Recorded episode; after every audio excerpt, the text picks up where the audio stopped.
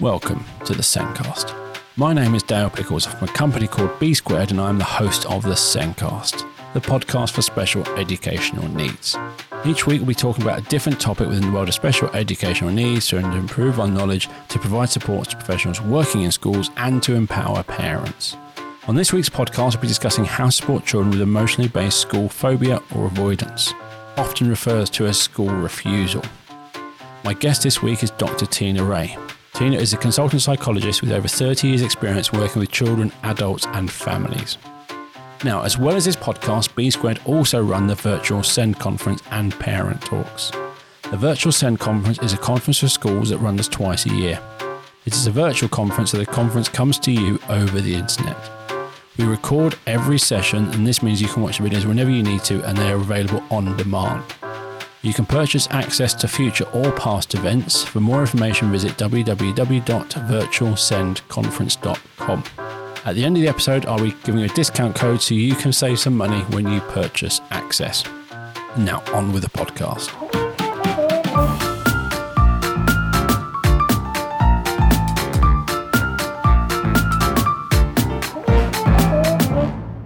In this week's show, we're discussing how to support children with emotionally based school phobia or avoidance. Notice I didn't say school refusal. Discussing with this with me is Dr. Tina Rae, a consultant psychologist. Tina has supported children, adults, and families for over 30 years. She's currently working as a consultant, educational, and child psychologist in a range of SEBD, SEMH, and mainstream contexts, including Compass Fostering, supporting foster carers, social workers, and looked after children. She has held many positions in many places, including a trustee of the Nurture Group Network and is a member of the editorial board for the journal Emotional and Behavioral Difficulties and for the International Journal of Nurture and Education. She has written over 100 publications. I'll be sharing some of these in the show notes at the end. Welcome to the show, Tina. Welcome to you too. Thank you very much for asking me again. oh, nice. Welcome, Chris. It's a great topic. There are lots of children with emotionally based school phobia or avoidance. That term school refusal makes it sound like a choice. They're simply choosing and simply refusing to go to school. In reality, these children cannot cope with school. It can cause huge anxiety and other mental and physical health issues. Just not refusing, isn't it? It's, it's no, I really no. cannot cope with school. It's going to make me ill. It's going to have this effect on me. It's huge issues it's causing.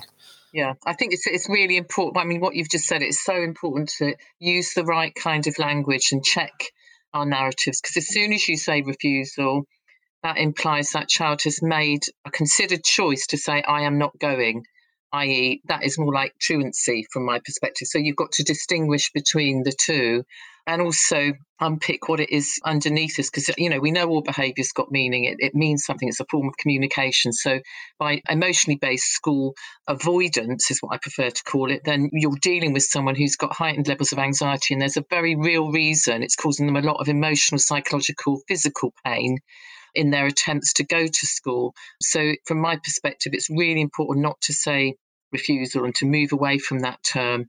It's, it's, kind of stuck in the old behaviorist models, you know, and it's just not helpful to our kids because I think, you know, some people, if you really are going to be sympathetic and supportive and authentic with children, you've got to understand emotionally what the impact is on them in terms of levels of anxiety. And I think, particularly given that we're in this pandemic at the moment, this has become a really hot topic.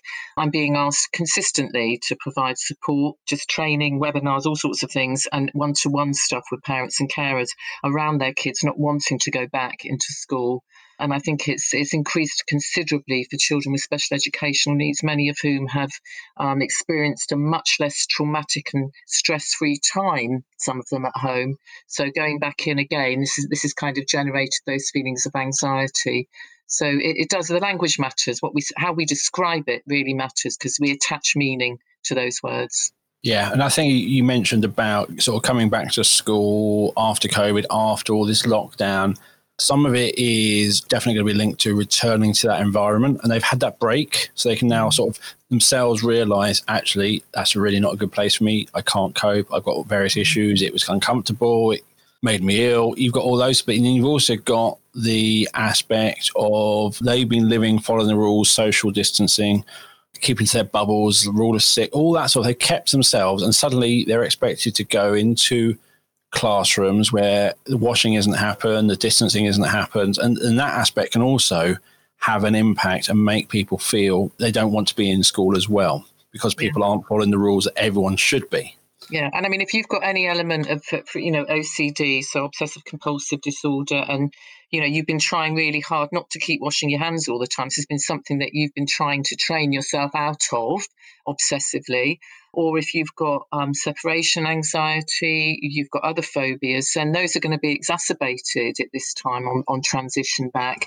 And lots of the stuff that made them feel safe all of a sudden is kind of being taken away as you said, being with lots and lots of other people again. Wow, you know, even though you're in a bubble that's smaller perhaps in, in primary, it's still, you know, walking up and down the corridors in high school. My um, next door neighbour, who's an art teacher in our local high school, said, you know, it's that transition between those lessons for some of the kids, particularly with ASD and high levels of anxiety, that's been incredibly stressful going back, and they're not coping, they're not managing it really well at all because you are at my daughter's school when they change lessons i think they i'm pretty sure they wear masks. So when they trans mm-hmm. change it mask but you are going through corridors where you're brushing past people you're in a big mass of people completely no control no distancing.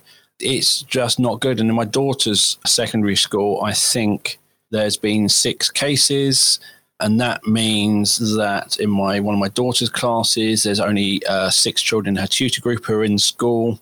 You're especially in that situation where certain children need to know who they're being taught. They need that relationship. They need that trust. Those teachers they know are disappearing, being left with supply teachers. That will give people heightened anxiety. They don't know them, don't understand their needs. Yeah, um, it's, it's it's a recipe for disaster at the moment. Yeah, I mean, I'm I'm really concerned because a lot of the stuff that we would say you need to ensure when you're transitioning back, and particularly for kids who've got school avoidance, um, emotionally based school avoidance, is predictability, authentic, consistent relationships, time to talk with those people that you've bonded with when you feel anxious, teaching self-regulation, all all of the things that we would do to support a child or young person, unfortunately, are much more complex and tricky to do within the context of the pandemic. And that predictability is absolutely crucial, knowing exactly what's coming next, who's going to be teaching me, what is expected of me, all the stuff that you know you would you would do for a child with ASD, for example, is exactly the same for a child with heightened levels of anxiety or school focused yeah. anxiety. So I, I think it's really, really important to flag up that needs to be a much more bespoke approach at this current time. And we, we really do have to identify and highlight these kids as quickly as possible because the other thing that is concerning to me is that the longer a child is out of school and fearing, you know, trapped in that cycle of anxiety, it reinforces it for them that, you know, I, I avoid the thing that I'm frightened of, which is school. So therefore my anxiety subsides. But the problem is that I then start thinking about school again and having to go, my anxiety increases. So then I don't go because I don't want to face up to it. And I think, you know, we're going to see far more children who get trapped in that. And we need to intervene as early as possible and make sure that there is the right level of support. And it, you know, has to be a much more flexible approach at this point in time, I think. I, I think that's right. I think there needs to be a, a, a change in approach that – I think once a child is off school, once they are in that school avoidance, school phobia, it, it's kind of damage has been done that's created. So you, you, need to think about okay, if children are struggling, if children are, and they maybe miss a day or two, you really need at that point that should be a big alarm bell. Yeah, that actually we need to change how we're dealing with this. And I think, especially when you think of truancy and your attendance and schools being judged, and then you go into some schools and they have graphs for their average attendance, and there's a lot of pressure. Yeah when someone's in this, they're starting to miss school, and parents might say that he's refusing to go in, and then parents again might see that the child doesn't want to go, and they might use that term refusing, or they might say he, that he's not coming, he's not, he can't cope. Mm-hmm. The school should be hearing that and go, okay, something's not right here. We need to look at and find out what the cause is and work out how we change it. Yeah. I don't know what the answer is for because it will be something different. It could be lots of different things. It could be where they're sitting in the classroom, who they're sitting next to, if they're in a primary school. It could be, there's lots of strange things that you will not be able to identify mm. unless you are that child in that situation, because the way they perceive the world or how it appears from where they're sitting, they're struggling. there's lots of things which will cause things that you might be completely unaware of, but can cause huge issues for that child. It could be the unstructured times. It could be a plain time. Could be dinner. T- it could be all those times where it's not structured. It's just lots of things. It's making sure you are going to think about and investigate and really try and pull back what is causing these issues and try and address them so they don't become that sort of long term not coming into school. And I know someone who they were having nightmares because the way the school dealt with it meant that that child was then having nightmares about the head teacher coming to get him. So, how someone deals with it at that stage can either calm it, or if you take try and take that hardline approach, mm. it makes the situation so much worse.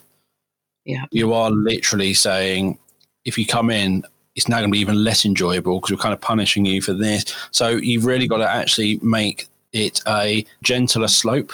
Yeah, oh, definitely. I mean, I, I just think you should never ever be punishing a kid who's displaying symptoms of anxiety and trauma. That's, you know, so counterproductive. They need nurture, they need safe base, they need to feel that people are actually listening to them. And if you, right at the start of this process, you talk about, you know, you need to find out, well, that the assessment part of supporting the kids is an absolutely crucial step.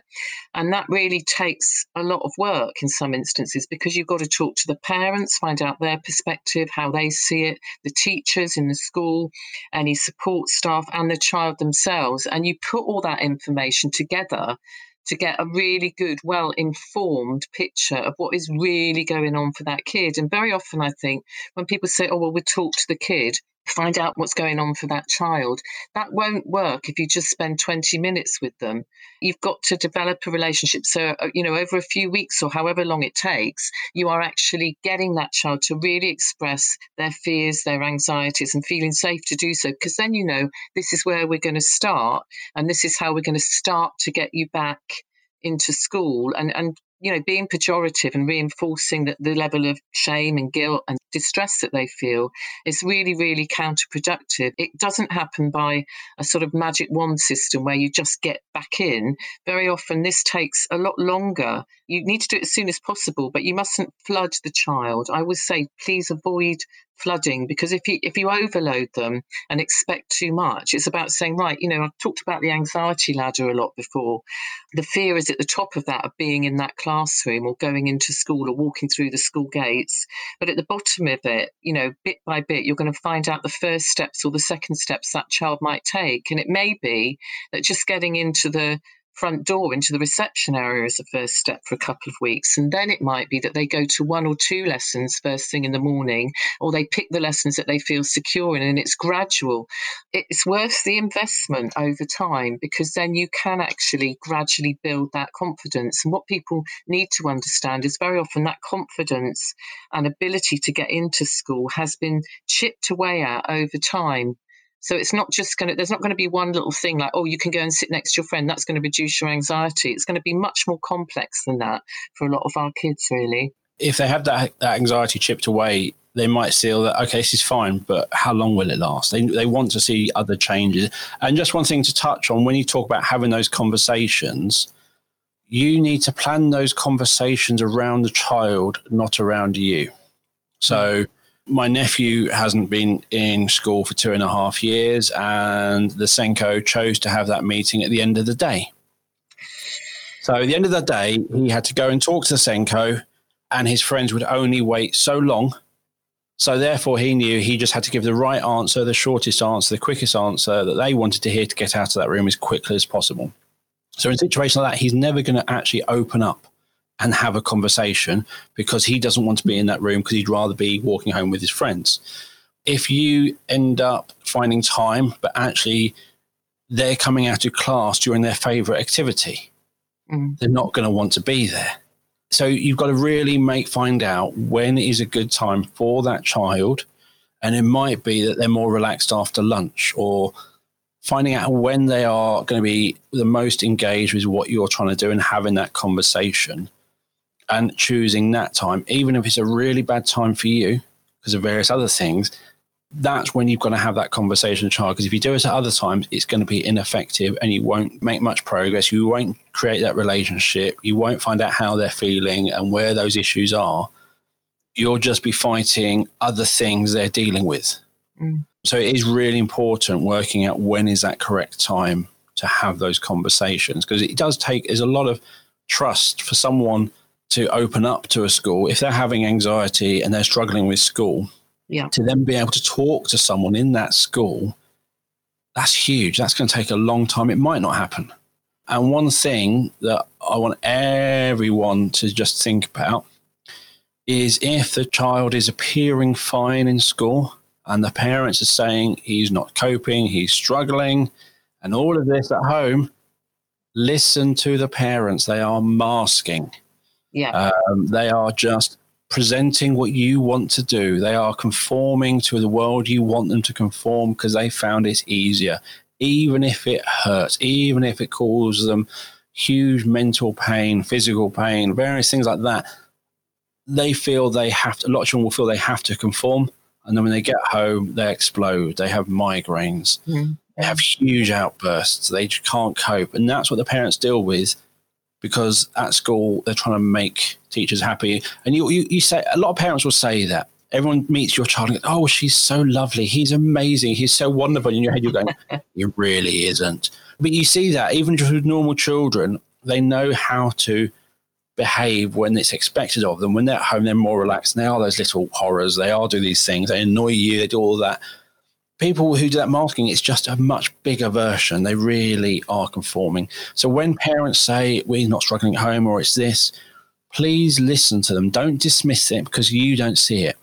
Mm, I think that's an absolute essential. I mean, and that's why part of the process of assessment for EBSA is that you involve the parents at the outset. You've got to listen to their views because very often that again that goes missing the voice of the child the voice of the parent this is where you know you're going to get the most honesty and the most authentic picture of what is really really happening. And the number of girls in particular that I've worked with who have masked beautifully they know exactly how to do it and the stress that that engenders at the end of the school day. So then you get the total meltdowns and the real catastrophizing moments at home where they lock themselves in their room and they refuse to speak to people or they're just really rude and abusive to the person who loves them the most possibly.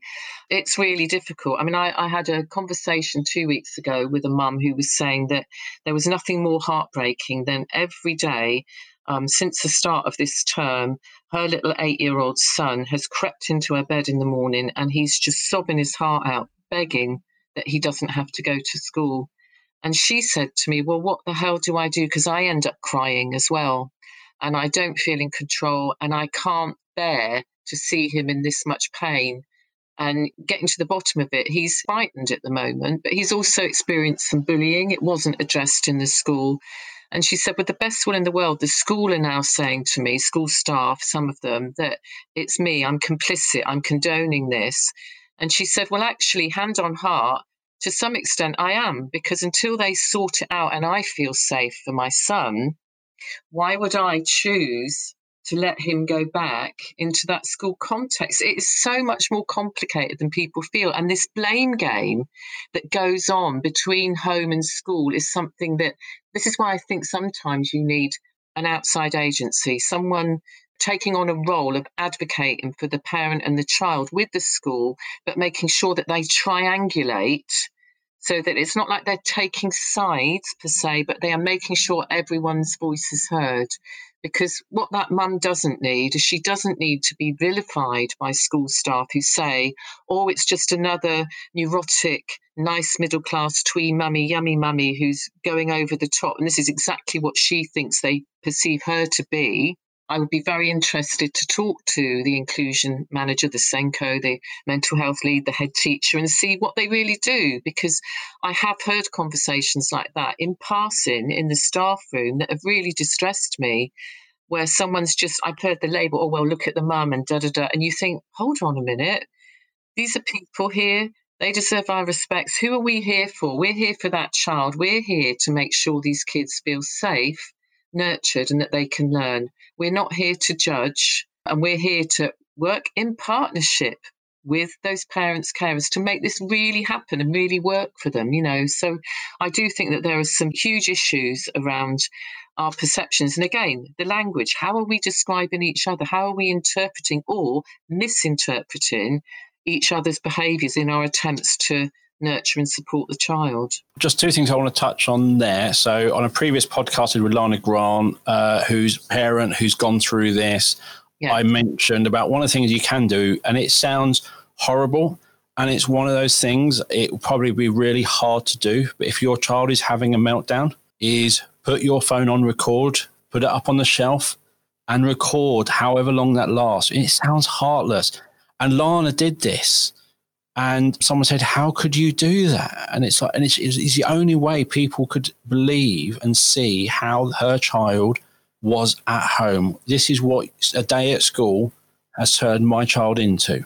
People just so they look at school and they look at they put what they perceive as school as being fine. And I, I do think, and sorry, teachers, but I do think sometimes you have a weird perspective of enjoyment because you seem to love doing things with hundreds of children singing and musical instruments and recorders.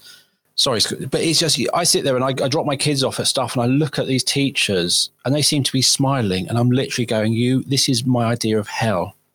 Five hundred mm. children in a sports hall singing mm. is just my idea of absolute hell. And you see these teachers who are somehow smiling still. It's amazing. I don't know how you do it, but I do think it is that if if a child isn't comfortable, rather than just saying, "Oh, stop being silly," we've got to start saying, "Why? what is it? Why are they seeing the world differently? Why are they understanding? Why are they perceiving this different?" You've just got to start taking that idea of, okay, rather than just dismissing why why is it like this why are you feeling like this and, and accepting it and sometimes a school is unable to provide what this child needs. Yep. You have to get external. It's not saying we need to do this. Well, we just can't. And that's that. You have that whole balance. That's where you really need to get the head teacher involved.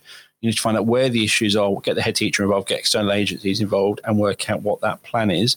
But that all has to start from okay, this child does need some support, does need something different. It could be long term, it could be short term there's lots of things in there. And one thing Ang Howard Welsh said on another previous podcast, there's a really interesting thing, and it was touch touching what you said about oh, judging those parents, and you hear those conversations. Is Ang Harris says stop doing that. Stop carrying those conversations because one person had an interaction has now tainted that parent through the school. Absolutely. Yeah. And it might have just been a complete, and you will get, you then, just by hearing that conversation, you will see the parent and your head, you're going, oh, it's a difficult one. Mm-hmm. And you'll then immediately discount everything she says or he says.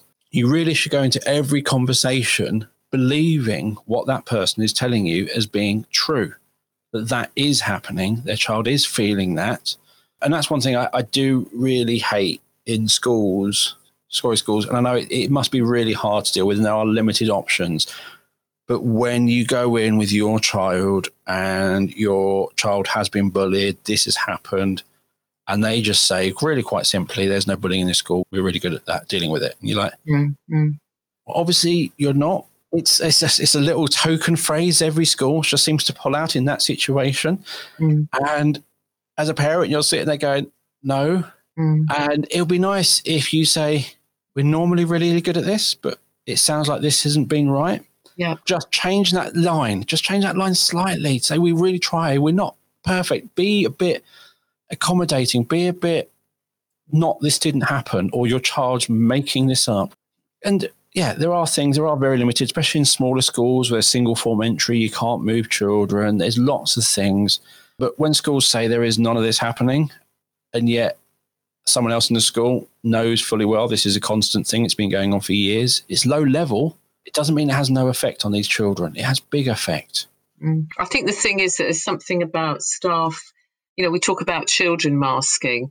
I'd say that I, I've seen a lot of teachers in school who've had to do likewise and had to toe a certain line. And, you know, politically, sometimes we don't know quite what's going on, how we present, or we, are sorted, we, we don't have bullying in this school, etc., that kind of narrative.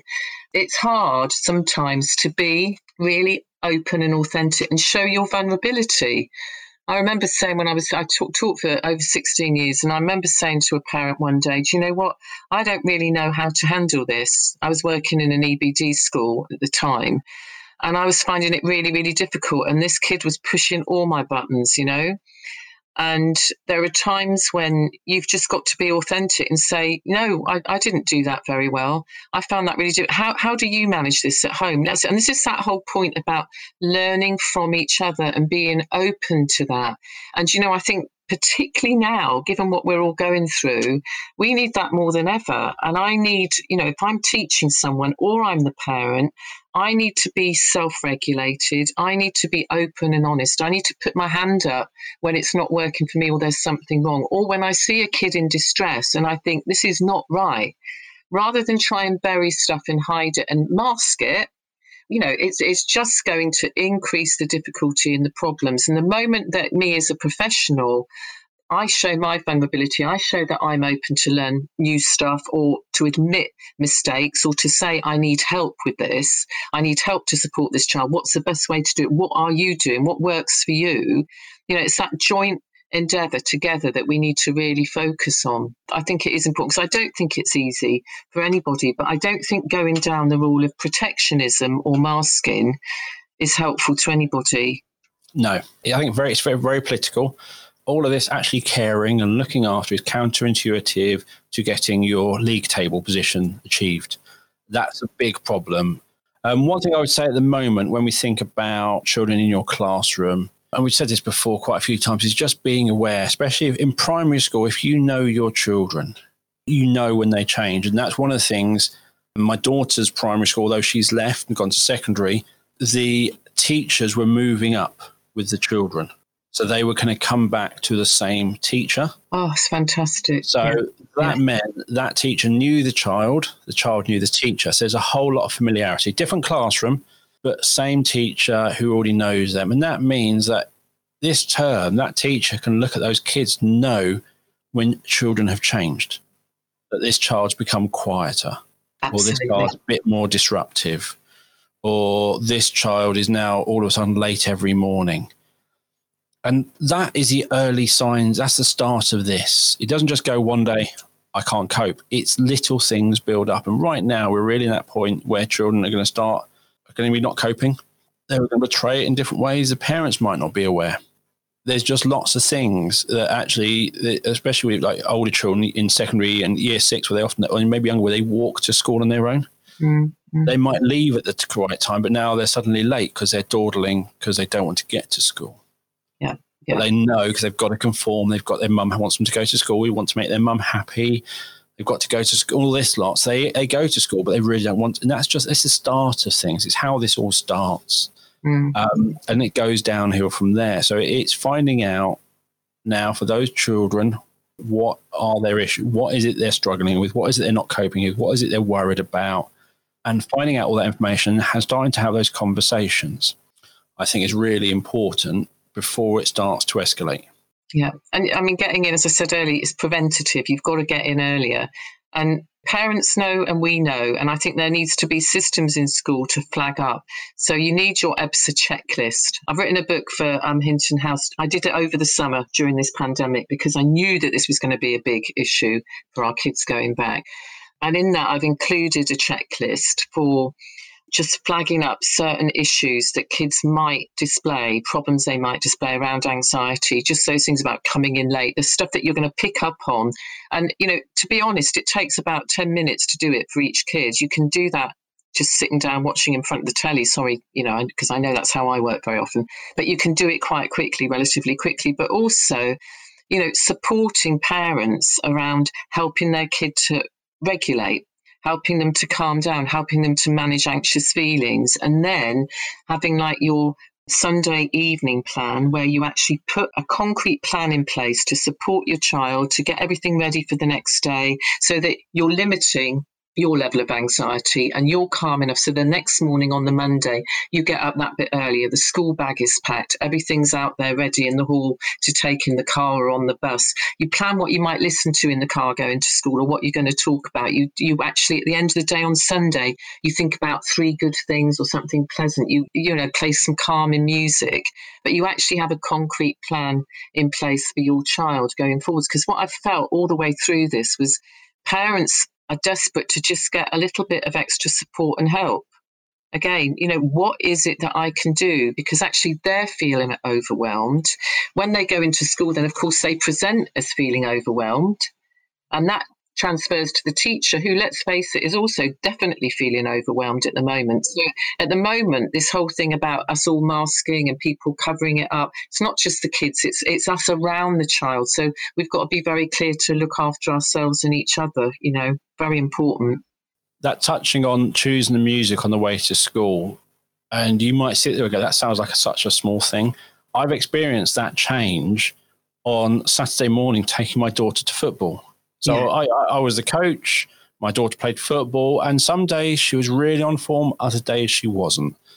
And it was she like she didn't want to be there. Other days she was having a, it's amazing. And then a song came on one day, and she and we listened to this song rather loudly on the way to football and played it on repeat. And she got to football and played amazingly. And it was like it just helped her have a bit of enjoyment, not worry about what's coming. It just separates, takes them away from what's about.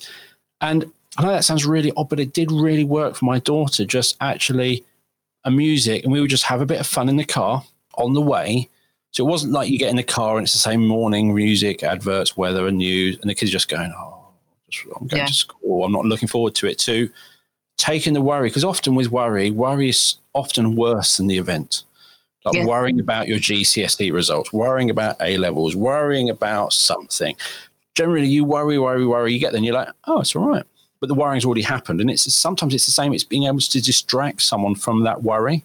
Because yeah. that's it's, it's generally it's, it's, I know so there are times where worrying is, is worse than what you're worried about. There are times that happens, but a lot of the time that worry is worse and builds up this anxiety. It's building, building, building. It's not actually the thing that is causing it. It's the worry of the thing that makes the issue. So yeah, definitely, I think choosing that music, little things like that, can really help that child's mood on the way to school.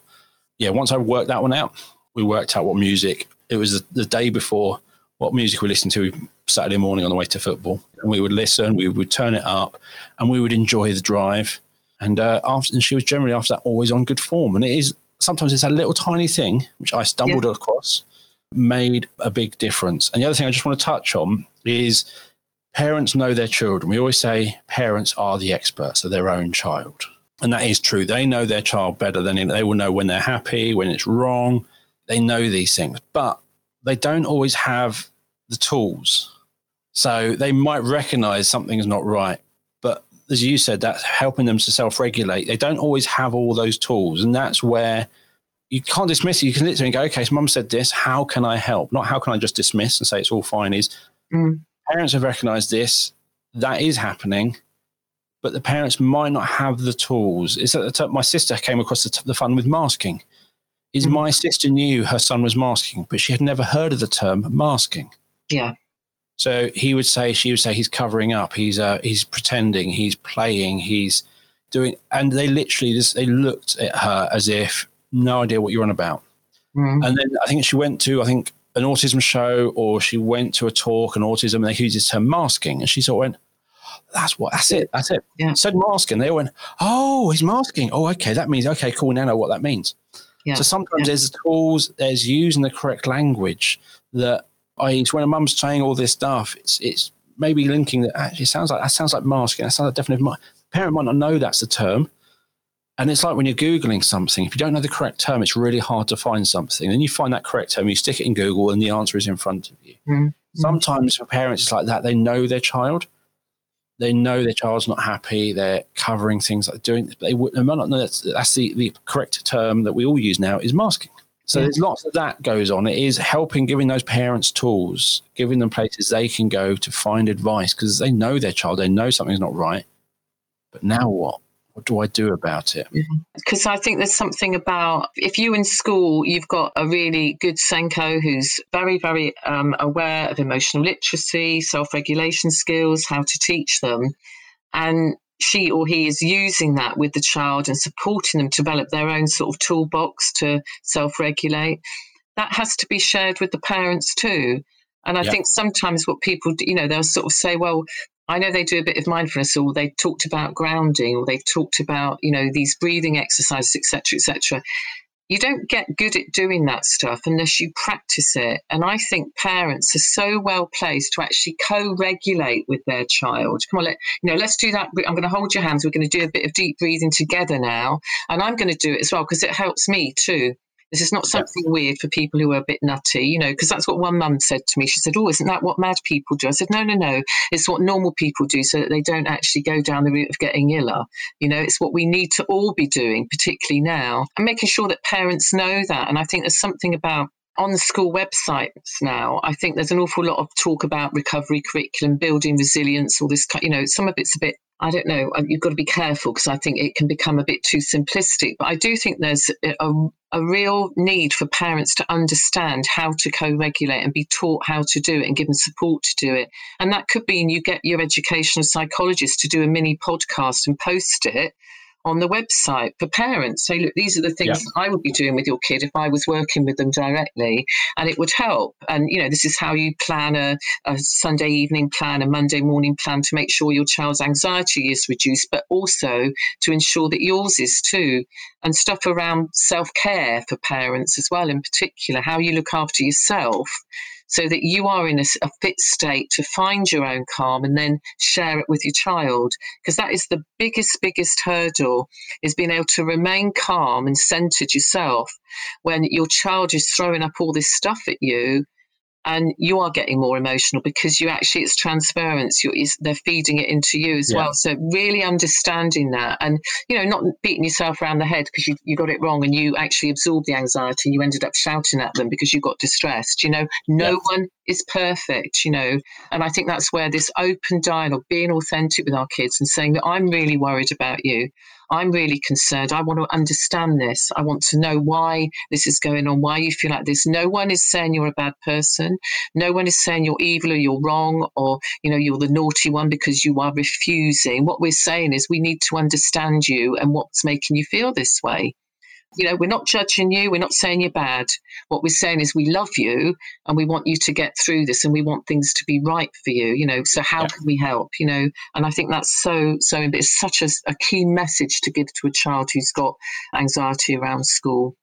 When we think about that working with families, if you think children are in school for six hours a day, five days a week, 39 weeks of the year, there's 13 other weeks, there's weekends, there's morning, there's evenings.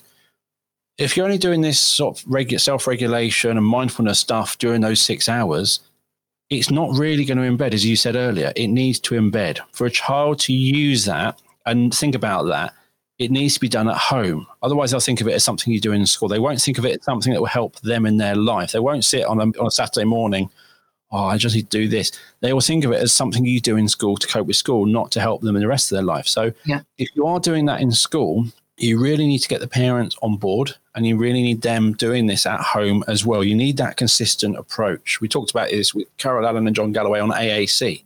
If you only give them a tool to use at school, mm. they're not going to be naturally grabbing for it. They need to be always grabbing. They need to be always within reach. So all these ways of doing things, if they are doing it in school, they should be able to do it at home yeah. and be able to do it properly at home. And that way they'll start to use it and it will embed mm-hmm. rather than just doing it while they're at school. We need to embed it. And that's the best way that will become effective for that child. So you do need, as schools, to work with those parents and teach them those skills. It is really, really important. Yeah, parents and children need to understand that they have to develop their own well-being toolbox. They've got to have their own strategies, you know, whether that's a calm box, whether that's breathing exercises, mindful, whatever it is, the stuff that works for them needs to permeate their whole lives. So I am going to use those tools just before I go to bed at night. I'm going to write my journal. I'm going to reflect on my day. I'm going to think about the things that I do to keep myself calm and well. I'm going to actually timetable in good activities that make me feel good, that reduce anxiety. And they need to be timetabled in daily after school before school in the morning. Um, and then, you know, during the day, you're going to have opportunities to engage in self regulation. You're going to have regular times timetabled in to reduce emotional arousal. You're going to have restorative break times because your teacher knows that that helps you. You don't want to be out with a big crowd of other kids. You want to be with your little circle of friends and you're going to do something that is much more restorative and helps you regulate. We're doing all of that during the school day. That needs to be permeated and punctuated in the rest of the day and at weekends, and particularly Sunday evenings if you've got anxiety around school. Yeah, we end our Sunday evenings thinking about school and getting them ready so that they're just calmer on the Monday morning. They're more, yeah. they're drifting in. And it's literally just walking up and it's all that stuff, right? We actually start the homework thing like Saturday morning. How are you on your homework? So we don't want Sunday to be stressful and rushing because they're getting the homework done.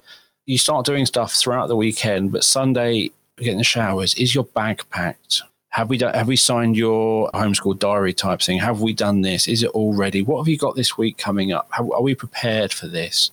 And it's just helping them just plan because that's stuff you can do as easy as possible. That's the easiest part of this all is making sure PE kit's ready, the lunch is there, they've done their homework. That's quite easy stuff that we can do without huge amounts of effort. Let's get that out of the way. Let's get that dealt with, put aside, all right, now I can now I've got time to cope with whatever this week throws at me. And it is it's important for parents to have those conversations with the children at dinner time. And to me, I talked on a previous podcast about various things, and it's about being on the SEN register and talking about when do you have that conversation with parents? How far down the line do you talk to them? The answer is from the very beginning. And I think also with parents, if your child is struggling the sooner you bring it up, the better. Absolutely. If you phoned them 150 times and had long conversations and talked about their issue with this, they're going to listen. If, if this child is just exploding, this is the first time you've brought this up, mm. they might not listen because, well, it's the first time you've mentioned it and it all seems fine in school. Yes, that's right. Yeah. So it's one of the things is if your child is struggling, is support your child, talk to the school, start early, make the teachers in the school aware of it, and keep them updated. And as things change, as things get worse, help them understand. Okay, so he's been really bad this week, and then school can go. Okay, so what's happened this week? Oh, we did this, this. Okay, so he's uh, that's okay. He has not, and they can then start to paint that picture because that's what you want is painting that picture and working out what is causing him more distress. So a lot of children with autism really hate the last week or so of school at Christmas because all the structure disappears. Yeah. You're not wearing a uniform. You oh, you might be wearing your own clothes.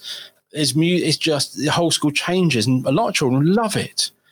But a lot of children with autism going, "Well, we're supposed to be doing maths now. I want to do maths." No, yeah. we're creating snowflakes. No, it's definitely and it's a whole structure, so that can cause anxiety and children not being. And it's just all those sorts of things that for so, lots of children great, for other children not great. So how can we change that? Mm. It's about being vigilant. We can't take our eye off it now because, you know, the kind of behaviours that a child with ASD would exhibit under distress, I'm seeing now from um, children who don't have that diagnosis because their levels of anxiety are much, much heightened. You know, they're much more significant. So I think it's about looking for those signs of distress very, very early on and those little changes in behaviour and keeping that communication open between home and school and making sure that we do it at the very earliest opportunity. If we don't get in there early, this is when it just becomes so entrenched and it is so much harder when the child has been out for longer. You know, the way to make it work is to get in ASAP. And that means being honest with each other, honest with ourselves as well, and not feeling that it's a failure because I'm having to admit my child's got anxiety. And I think for some, that is still a barrier. I mean, the whole stigma, unfortunately, around mental health, we know it's still there. And it's really, really difficult because also you kind of look to yourself and is it my fault? I'm blaming myself for this. There's all of that stuff going on for a parent. So, and I, I think as well, you know, at this moment in time when school psychology services are beginning to go back into schools. They're beginning to provide face to face support. This is an area that I'd be saying, you know, use them for this. They've got training in it. Most of them are really, you know, quite experienced in supporting children emotionally.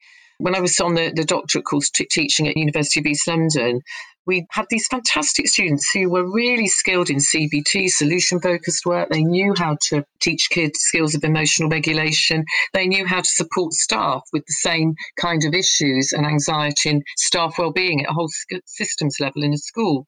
And I think it's about kind of flagging up where can I get that additional support at this time? Because it is out there. It's about the choice. Do you choose to use it for these kids and for your staff members with anxieties? Do you choose to use it now to focus on the well-being of your team, but also those children, particularly with heightened levels of anxiety. And I think that there's it's a no-brainer really. You should be using this, the additional support for that that yeah. purpose now. And one thing I think we're all missing right now due to COVID is weekends used to be the time used to be back in the old days. used to be that time when we used to do things go to the beach, go to the cinema, go to do stuff, go play football, have this, meet up with friends, go see granny, go do that. And we've not done that for a long while. Weekends can almost be just potter around your house waiting for Monday. So your Sunday, your whole of your Sunday evening is now the whole weekend. You are literally from Saturday morning waiting for Sunday to go back to work or go back to school. So I think for all of us, we've got to work out what is my happy activity. Yeah. Yeah. How can I get some joy in my life? And you've got to think that as a parent, if you're not having joy in your life, if you're not having something nice to look forward to at the weekends, like it might be going out to having a Chinese meal, or it might be going down to the seaside, it might be um, Christmas markets coming, all that sort of stuff. If you can't do that, what are you looking forward? How is your mood?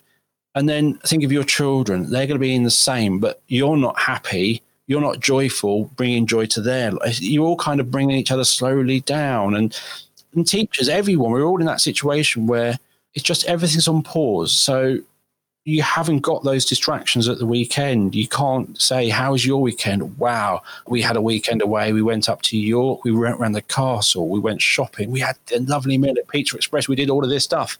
And none of that's happening. No. We're just sitting at home and waiting and sometimes they just be they do stuff like Fortnite or stuff which it passes the time but there's not huge amounts of joy. I talk to this about my children. I, I say to them where are your happiest memories? How many of them are on Fortnite? none of them. Where are your happiest memories? It's on holidays, it's weekends it's fun at the dinner table it's where someone trips over in the park or fell over in the mud or all the happiest memories happen in the real world. Stuff like Fortnite passes time they build relationships but in terms of quality time which lasts in your head it's not it's not great.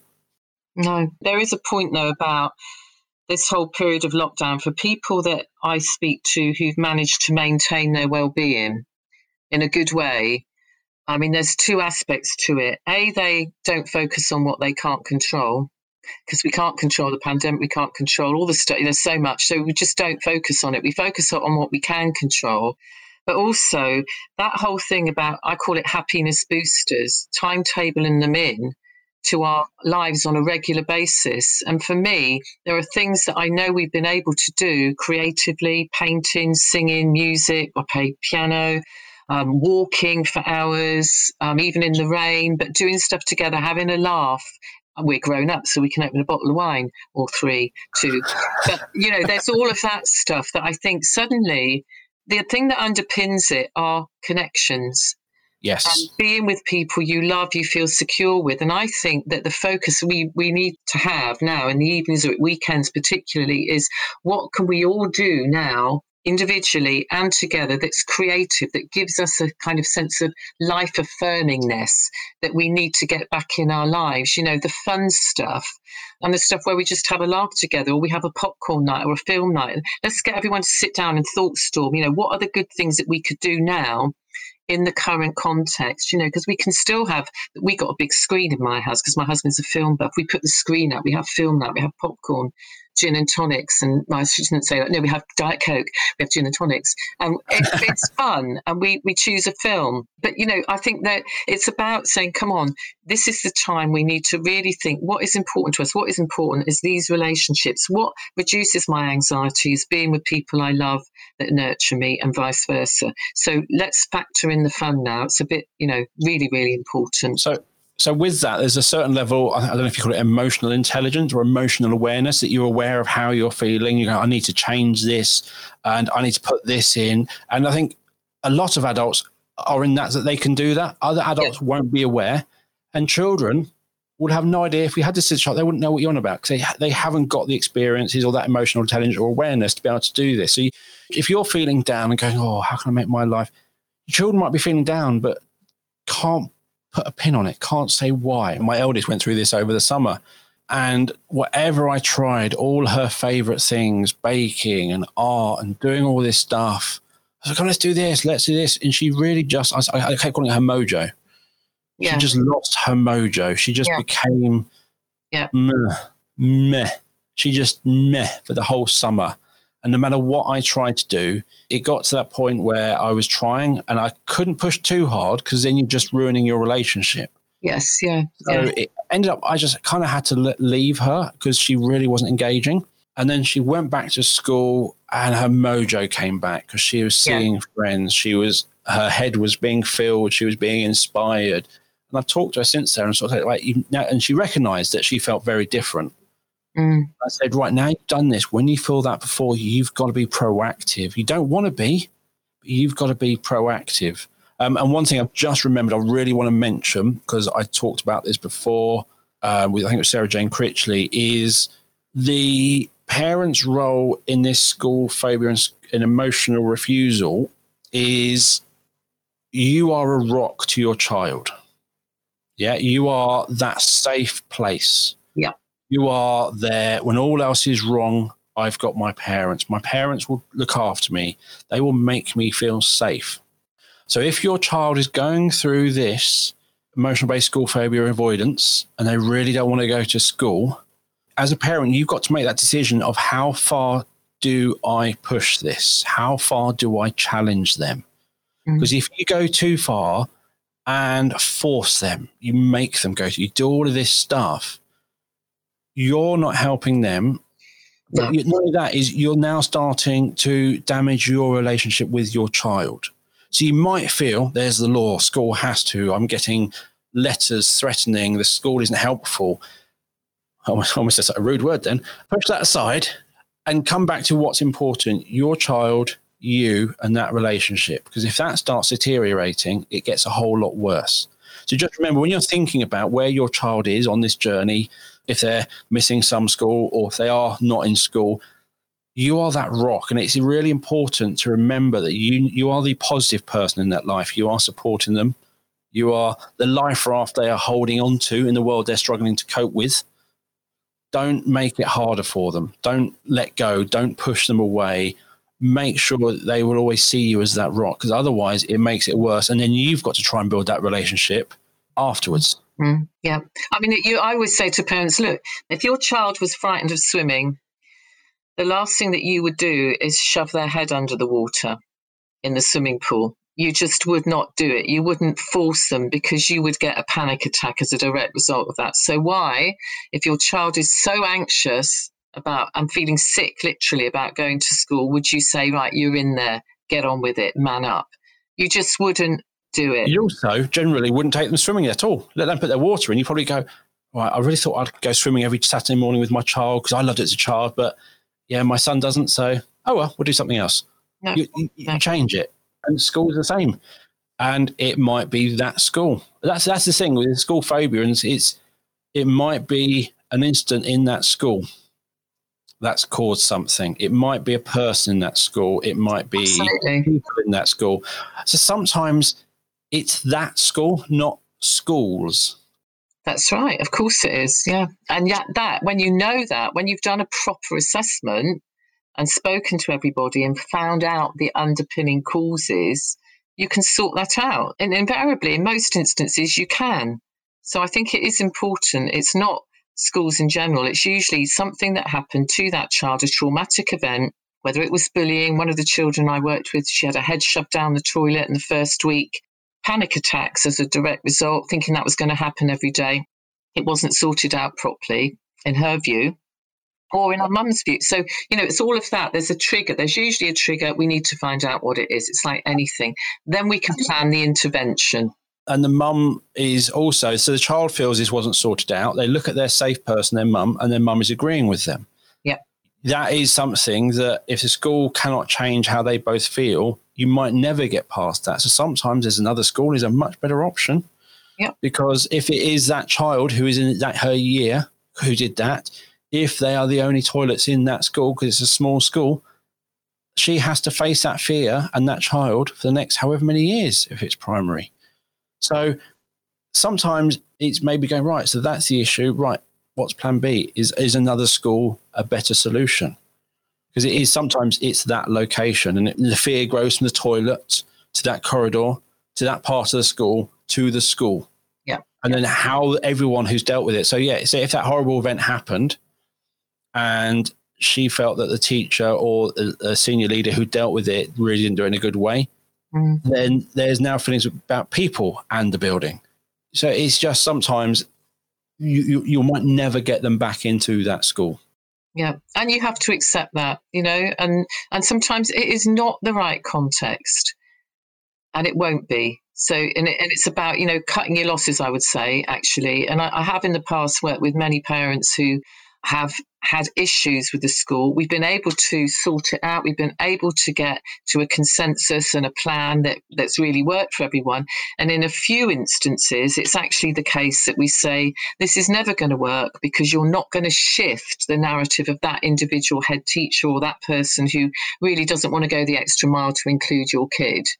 And when you're faced with that as a parent, you know, then that's the time when you actually say, well, well, then we're not going to go there you know, full stop, because it's not going to work. And again, that's about authenticity, being honest about it and actually assessing it and, and seeing it for what it really is. I'm just going to end before we move on to uh, useful stuff that you've sh- you've uh, given me. I'm yeah. just going to end with a little uh, another story from my sister, who um, she gives me a lot of material. She has a very complicated life, and her children do as well.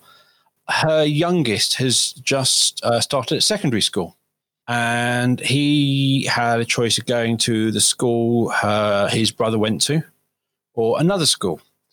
And he chose another school. And I think he had one of those a virtual meet the teacher evenings okay. on Zoom type thing and did that. And then he had the teacher's email. He decided to want to write an email to the teacher. And he wrote an email to his new teacher explaining why he chose that school. And he chose that school because nothing to do with that school. He chose that school because of how the other secondary school treated his brother and how his brother hasn't been able to go to school for two and a half years. Yeah. And he doesn't want that to happen to him. So therefore, he's chosen another school. So he's not a school refuser. My nephew's been very aware of how this school has affected his brother. And that's already had an effect on him. His expectations of secondary school for the brother has been affected by his older brother. Mm-hmm. So there's lots of impacts that you won't even realize. And my sister sent me this email. She sent it to me, and it was one of those emails where he'd written it all himself. And once he got the words out, he was walked off and he was finished. And it was just reading it, it was like, wow, he really wanted to make sure this teacher was aware mm-hmm of his feelings. And it was, it was a great email, but it just showed me again that all the challenges his brother had faced, he was very aware of. He was able to see, even though he's a number of years younger, it affected him and his decisions. And it's probably going to affect him how he perceives secondary school. He's always going to be on the lookout for something that might affect him in the same way it affected his brother. Of course. So we've got, we've got to think of that. It is the school phobia, avoidance, this emotional distress that it causes has a huge impact on the entire family, mm-hmm. not just that one child. Yeah, absolutely. So, so you've shared some useful links. So you've given me a number of books from you. Toolbox of Wellbeing Helpful Strategies, uh, the Wellbeing Toolkit for Mental Health, and Transition Toolbox. Uh, from you. You've also just mentioned before we started recording, you sent me another book. It's going to be published soon and available soon. So that'll be in there as well. Yep. You've also giving me a link to the West Sussex County Council Education Psychology Service, emotionally based school refusal guidance for schools and support agencies. You give me a link uh, and all the details around Anxiety UK and also Childline. Yeah. So if you are a parent, you've got lots of things to go and read. And I always think if you're a parent, if some of these resources are for schools and they're not that effective, I would personally buy them because it then gives me an insight of how the schools are doing with things.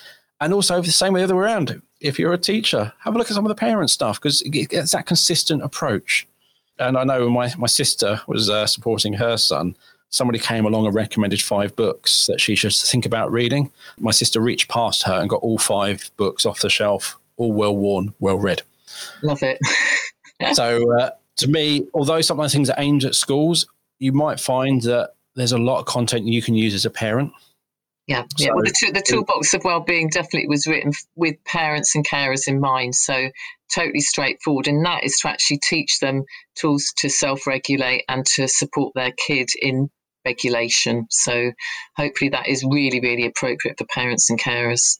So big thank you for today. It's um, it's a topic that I enjoy talking about because of being involved with my nephew and my sister's journey and seeing that impact, seeing mm. how he has changed over the last few years and literally kind of there's a shell of a boy the boy yeah. I used to know has kind of disappeared. He's starting to come back this year for various, not Good. quite sure why, but he's coming back. But it is literally seeing that and meeting up with my sister at weekends, huge impact because the damage from the week at school lasts on to the weekend and then school refusal and just not trusting other. It has a huge impact on his life, her mm-hmm. life, Christmas, weekends, seeing family.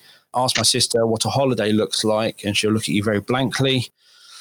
So all these things have a huge impact on people. So it's something I like discussing. I like to raise awareness. I want to, um, people listening to just change. Hopefully, some of you are looking at me going, you just spent the whole of this podcast nodding with uh, me and Tina, agreeing with everything. Great, excellent. Other times, other people going, okay, I've not really thought about this. I've not seen it. That's, that's great. If I can make a difference to one child, if this podcast makes a difference to one child, I'm really happy because that means we're making a difference. Yeah. So to me, it's a big area and really important. So big thank you for discussing this with me today. So all those things I've mentioned will be going in the show notes, and you can find them on our website www.thesencast.com. I'll also be sharing Dr. Tina Rae's contact details. Thank you for listening to the show. If you haven't subscribed already, you can subscribe by going to our website www.thesencast.com. You can also sign up for our newsletter to keep up to date with all the latest news. You can also follow us on all the social medias like Twitter at the SENCast, on Facebook, the SENCast, on Instagram, the SENCast, and LinkedIn, just search for SENCast and you will find us. If you want to get in touch, let us know your thoughts, suggest topics, anything else, please send an email to hello at thesencast.com. And as always, if you've enjoyed the SENCast, please look into the virtual Send conference. As I mentioned at the beginning of this episode, this is a conference like the SENCast is run by us here at B Squared. It covers all aspects of special education and disability. And what makes this conference different is access across the internet. You do not need to go anywhere. The conference runs twice a year in March and November, and each conference has 12 highly valuable sessions designed to help you with something you can take away and implement in your school and again make a difference. You can buy tickets for future or past events, and videos are always available. And the cost for each conference is £60, and this covers the entire school, not per person. So it's really good value and a really good way to make sure that all staff are receiving training around SEN, not just the SENCO. All staff can get trained in a cost effective way that is very effective. Um, and as listeners to SENCast, we are offering a 10% discount just by using the code Sendcast10, no spaces.